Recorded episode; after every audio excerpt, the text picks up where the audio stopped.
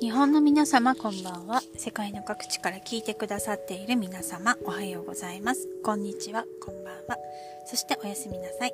パーソナリティはアメリカの南部セロセントラルフロリダより元ダンサー舞台人のミーです。日本時間日曜夜9時になりました。ミーさんといるとお茶会の時間です。明日から始まる1週間に備え今夜をゆったり過ごせますようお手伝いさせていただきます。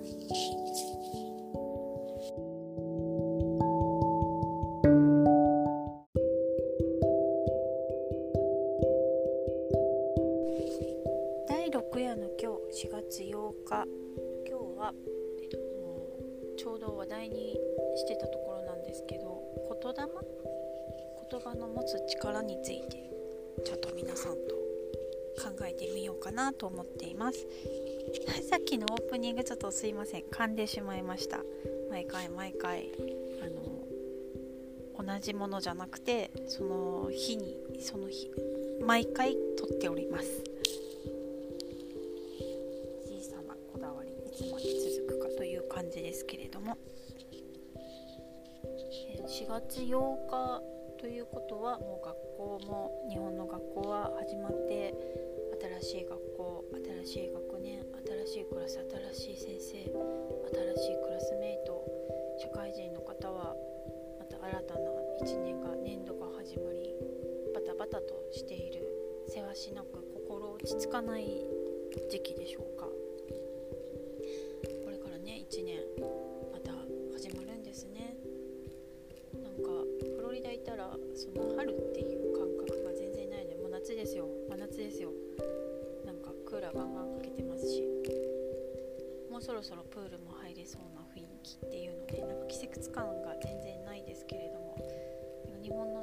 四季は羨ましいなっていつも思います。あ春なんか春あっていうかなんかその季節季節のその感覚とかあるじゃないですか、うん、なんかこの時期になると思い出す。え何？どうしたの？これ。ちょっと待ってくださいね。その時期に思い出すこととか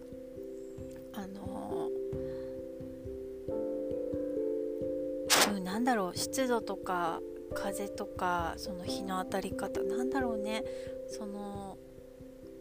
季節で感じる思い出す思い出とかありますよね。いやー羨ましいですねそういうのは。ニューヨークもね結構まあ春と秋はめちゃめちゃ短いですけれどその、まあ、一応春と秋はあるのであいいな春来たないよいよこの季節だなっていうのを感じるんですけどフロリダにいたらあれ？今何月？みたいな。感覚的には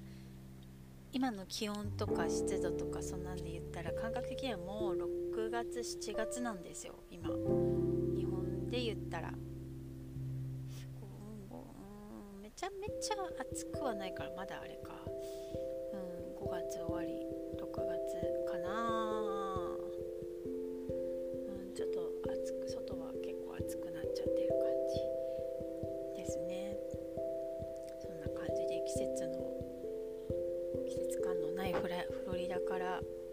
しておりますけれども。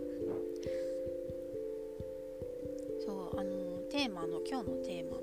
言霊なんですけれどもよく子供たちに言うんですよ。あの軽々しくそのネガティブなこと言葉を言うなと。その言った言葉にはあの力があるのでエネルギーがあるので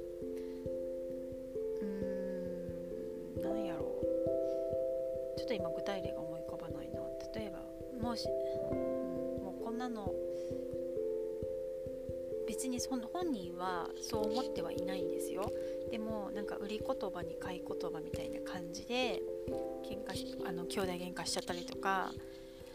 もうサニーなんか大嫌いとかさ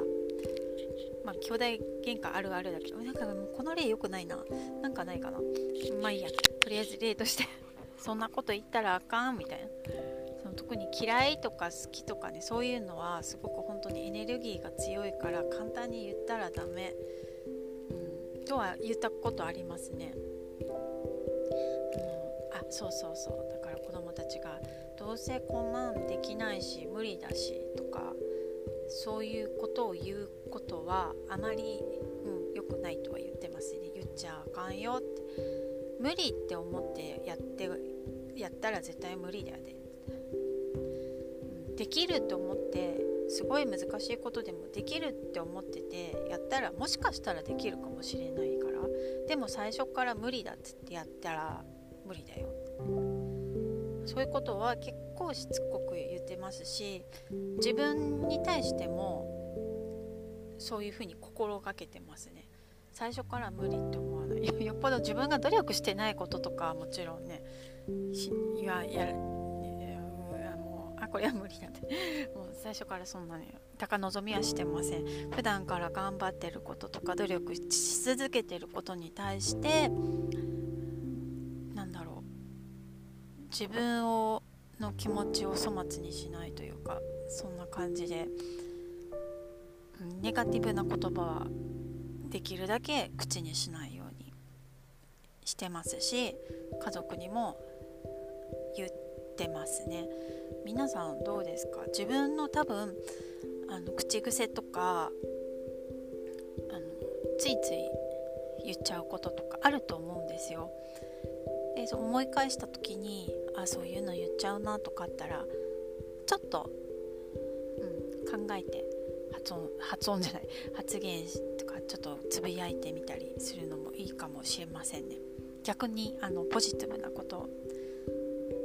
にみんなに言わなくていいんですよ。周りの人に言わなくていいんですよ。自分で思うことも大事なんでそう思わないこと。うんなんか人間って特にね娘の方がそうなんですけど逃げ道を作りたがる。もしダメだったらっ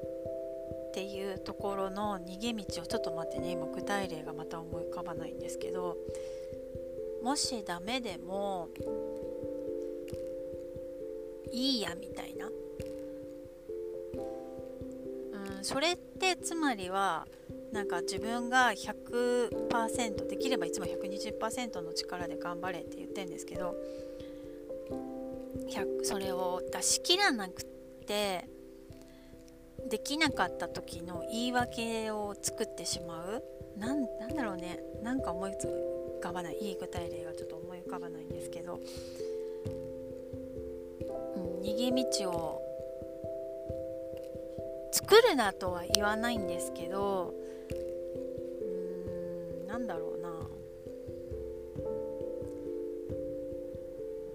まあできなくてもいいや。あそこまで自分は真剣じゃないし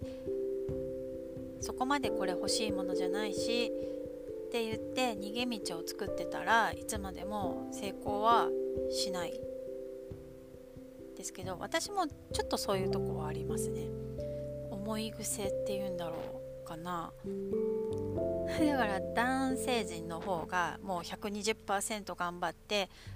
ダメな時は落ち込み具合がめちゃめちゃ激しいんですけどその後の立ち直りも早い。いやもうなんだろうね。心の強さが違う。うんなんか寝たら忘れるみたいなあれすごい羨ましいんですけど、うん、心も鍛えるものだからちょっと今話がずれてってるけど そうそう心も鍛えるものだからいつまでもうん心に保険かけて保険かけることも大事やし時と場合によりきりなんですけどね言ってること分かりますか？そう自分にも言ってるんですよこれ私、うん、心に保険をかけずにちょっと目いっぱい頑張れたらいいんですけれども。なんだかんだで言い訳しちゃうんですよね。あとあと5分ぐらいで娘が終わるのでちょっと乗ってきたところですけれども。えー、っとちょっと待ってね。あにゃんこがにゃんにゃんにゃん今ね駐車しててパーキングしてて娘を待っているところなんですけれどもちょっと娘のお迎え行かなきゃいけないのでまた後ほど話をしたいと思います。今日のテーマは言霊言葉の持つ力について語らせていただいてます。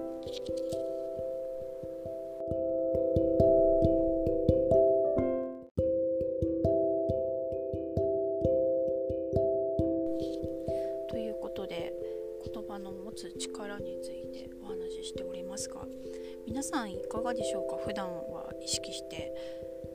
そういうことを考えてお話ししてたりしますか？まあいちいちねそんな細かいとこで考えたりして話すのはめんどくさいんですけれども結構気をつけますね。あの主人と話す時も結構気をつけてなんだろうもう無意識にしてるかも。気をつけてというよりはなんか自分の中でこういう汚い言葉を話したくないな口から出したくないな自分の声を使ってこの声に乗せて人に届けたくないなっていうのはもう無意識に考えてます。なんか旦那さんがたまに喧嘩してて売り言葉に買い言葉みたいな感じでよく言うんですけどでも本人は多分数日経ったら忘れてしまってるんですけど私はそう言われたことは忘れられなくていやそういうのいっぱいありますね。あなたこういうの時こう言ったよね。そんなこと言った？みたいな、うん、やっぱり自分の言葉には責任持ってほしいなって思うこ言うこと自体ちょっと重いなって思われるかもしれないんですけどでもなんだろうそれ自分のためというかその人のなんだろう心の在り方とか、まあ、綺麗なことを言ったらそうなるんですけれどもやっぱり心を作るものなんじゃないかなって私は思ってます。あとはさっきもちょっと言ったけどやっぱりネガティブなことを言ったら引き寄せてしまう。あの逆に言ってジティブなことを言っていいことを引き寄せる引き寄せの法則を信じすぎてはいないんですけどある程度はあるだろうなとは思ってます。そこに頼りすぎて生きてるわけではないですけれどでもあると思います私は。あの昔読んだ本で今もちゃんと本棚にあるんですけれどもタイトル何だったかな？あのユダヤ人大富豪の教えみたいな感じの本があってそれは旦那さんが買ってきた本でこれいいらしいよって言ったのを私も読んだんですけどすごく面白かったです。これでそれは本当子供たちが生まれる直前かなだから10年以上前なんですけどその頃に読んだ本でそれは何だろうすごく価値観が変わるんじゃないけどなんか結構しっかりなんか自分の考えてたことをすごく言葉にしてくれた感じの本ででやっぱりそのユダヤ人の人たちの生き方とかが書かれててなんか知恵みたいなそれはちょっとあの結構皆さんにおすすめです。あの結構見方が変わります世界の見方が。それでその中でまあそれは今ちょっと関係ないんですけどその中でさ多分確かすごく最初の方に出てきた文章がすごく私自分の人生に影響を与えたじゃないけど結構心の隅に残っている文章があってあの車運転してて何にもないところを運転してて確かねどこだったっけな。でも私も運転したことあるんですけどなんかユタ州とか結構アメリカの砂漠地帯があってそこをずっと運転しててずっとまっすぐなんですよ。ずっとずっとまっすぐで何にもないんですよ周り。ちょこちょこちっちゃい家があったりお店があったりするんですよ。基本何にもなくてほんと砂漠でずっと一本道が続いてるとこで。そうすると人間って例えば看板がそこにポンって向こうに立ってたらスーって吸い寄せられて 無意識に吸い寄せられちゃう。なんかハンドル切ってるつもりないのに寄ってっちゃうみたいな。かります。なんかそれがちょっと引き寄せの法則のなんか感覚的な初歩の初歩というか最初のものなんですけど。だからあの強く願わなくてもいいんですよ。強く思わなくてもあの自分でその標識を立ててみる。そうするとそこに寄っていくんですよね人間って。不思議なんですけど。何でもそれはポジティブな方もネガティブな方も同じで子供の時にさあの私弟と1つ下の弟と一緒に幼稚園生ぐらいの時におじいちゃんに瓶のジュースを買ってもらったことがあってそっからちょっと歩いた先の公園とかに持ってってじゃあ飲もうって言ってたんですよ。だからおじいちゃんが一言落とさないで落とさないように気をつけてねって言うんですよ。すると弟はその多分歩いて5分もないところの間にガシャーン落として割っちゃった。大泣きしてて。で私はすごく冷静でうん私もきっと落とすなってもう着く直前にガシャーンって2人とも割って落としちゃってジュース飲めなくなっちゃったっていう経験があって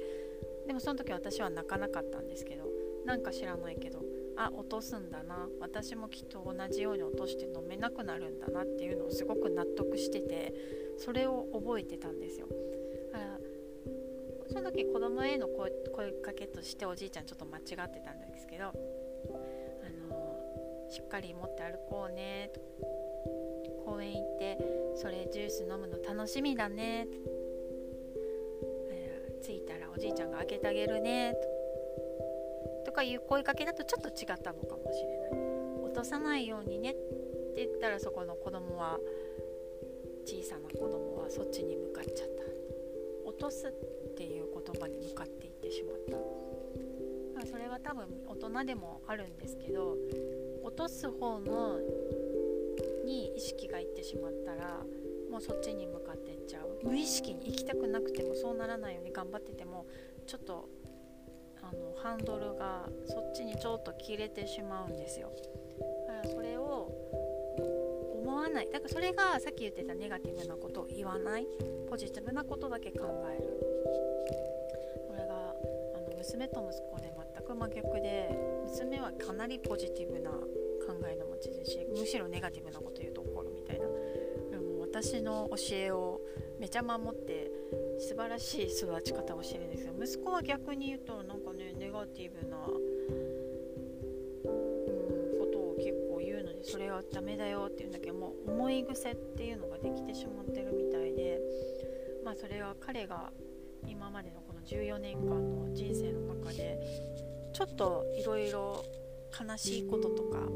経験しちゃったこともあるのかな。またそれはねおいおいちょっと話していけたらいいなって。私も実はその傷から立ち直ってなかったですね。娘はまだ小さかったのであんまり覚えてないとかあまりなんかそこまで心に響かなかった事件だったのでまたその話も知ってきたら私できないな。ちょっとねあの猫に関することなんですけどうちのですけれどもそれが彼の心にちょっと影を落としてるんではないかなっていうのがあってそこからなんかネガティブな発言が多かったので、うん、まあ、でも自分も癒えてないので彼もまだ癒えてないだろうな、まあ、ちょっと言うたらあのちょっと不幸な自己死をしてしまったすごく可愛がってた猫がいるんですけれども、まあ、言ってたらそんな話をしたら私もまたないななんか涙が出てきてしまうのでちょっとやめたいと思います。ではちょっと次に行きたいと思います。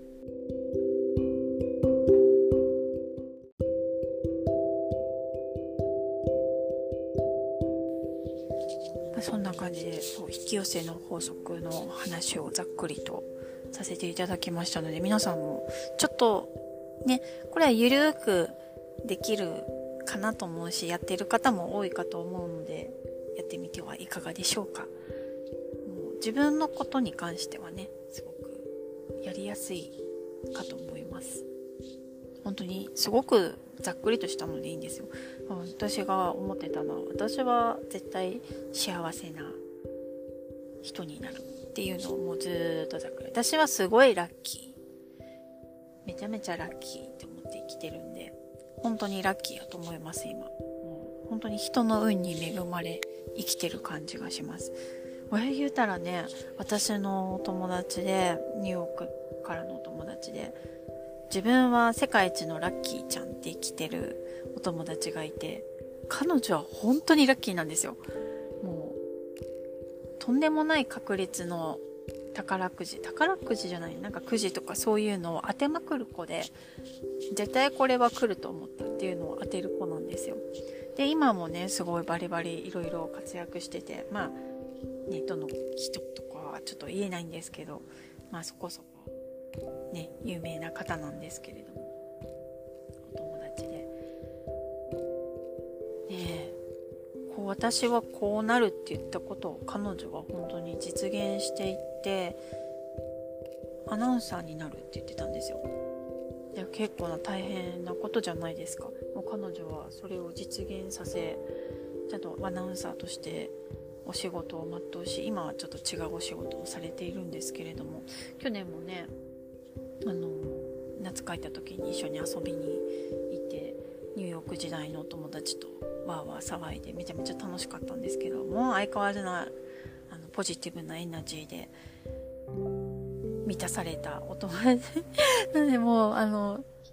娘がね言っててあのマミーの友達って変な人ばっかりだよねって。ああまあ確かにそうかもね。普通の人おらんねって。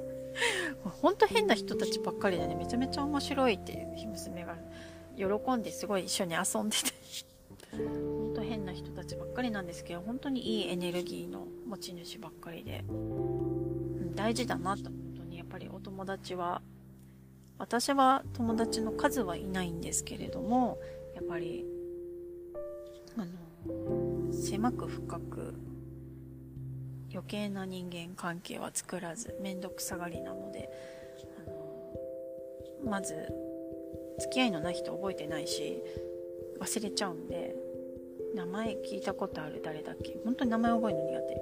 顔を覚えられない。友達なら覚えてる。そのね 付き合いのある友達は覚えてる。本当にそうなんですよ。だから余計な付き合いは本当にしたくなくて本当に必要な旦那にもびっくりされてるけどびっくりされるんだけど本当に言うたら世渡りは下手な下手に見えるんですけどでも私はその友狭い友達付き合いの中で人生すごく助けてもらったしあの本当に豊かになってるしだから広げようと思って広げた人間関係に限っていいことないのでもうやめようと思って一時期そういう時期もあったんですけどなんか言われた時があってそう言われて、うん、広げようとした時期があったけどやっぱりちょっと自分の性格上無理がありましたね。ちょっと心も疲れちゃったしあのいろんなこと豆じゃないので連絡関係に関しては全然私豆じゃないので、うん、無理だと思いました。諦めました。なので今ある関係を大事に楽しく過ごしていけたらなと本当に。皆さんもねだから無理にあその好きな人はいいですよ。そうやって交友関係広げて私みたいに陰キャじゃないコミュ障じゃない方はね本当に羨ましいです。それは能力だから、うん、どんどん広げて世界を広げていくのはいいかと思います。本当にそれは素晴らしい。もうでも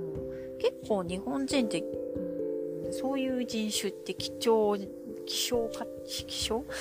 じゃないかなと思うんですよ。ある程度、うん、私に近い人が多いんじゃないかなと思う、人間関係無理はしたらあかんあの仕事関係で友達は無理だしっていうのが私の最低限あのじ人生を快適にする秘訣というか今とても快適なわけは自分が心地よいと思う人だけと付き合うことですかね。息子にもそれは言うてるんですけどね。いや娘も結構ね女友達のとあるあるトラブルあるのでそれは時々相談を受けてるんですけど。うん。娘の方がやっぱりあの社交的なのでいろいろ問題はやっぱりあるみたい。でもやっぱり問題があってそれを超えていく彼女は強いなって私は尊敬します。ね、適材適所とかその合う合わないがあるのでね自分の適性を見つあの見つけて見つけて、うん、分かって理解して自分と付き合っていくのが大事なんじゃないかなと思います。ちょっと言葉玉の話とかずれたんだけどまあそんな感じですかね。そしたらじゃあそろそろ今日第6夜もこんな感じで過ごさせていただきました。楽しく喋らせていただきました私の。あのすごく一方的な価値観ですけれども聞いてくださってありがとうございますそしたらエンディングの方に入りたいと思います。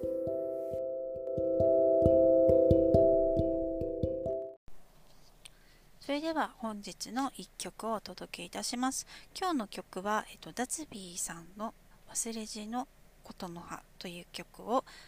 ミーがカバーで歌わせていただきました。1番だけとなりますけれども、よかったらお聴きください。これもあのね、歌詞がね、すごく美しくて一目惚れした曲なんです。一目惚れっていうのかな？うん、しちゃった曲で、ちょっと歌のね、あの、この使われたものとか全然存じ上げないんですけれどもあるところで流れてきてもうちょっと私歌詞にすごくやっぱり言葉がすごく大事だなと思うのでやっぱりそこに心を動かされることが多いです歌の場合。なのでこの曲をぜひ皆様に聴いていただきたく選ばせていただきました。ラズビーさんで「ミーがカバーの忘れじのことの葉。どうぞ。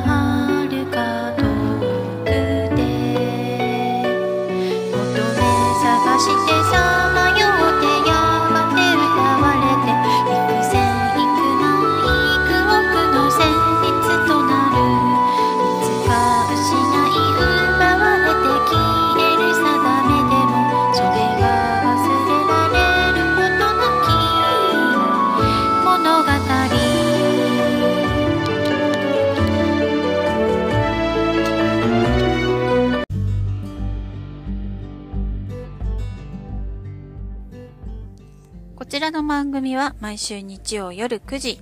の配信となります。次回は、次回の第7夜は4月16日の予定です。すいません、さっきあのオープニングで今日の日付間違えてました。日を間違えてて、今日の日付は4月の9日でしたね。ごめんなさい。すごい間違えてました。なので、次の第7夜は4月の16日となります。よかったらまた遊びに来てください。番組では皆様からのご意見、ご感想、質問やリクエストなどもお待ちしております。お気軽に送ってくださいね。あなたの1週間が良いものとなりますように。Have a nice week. みーでした。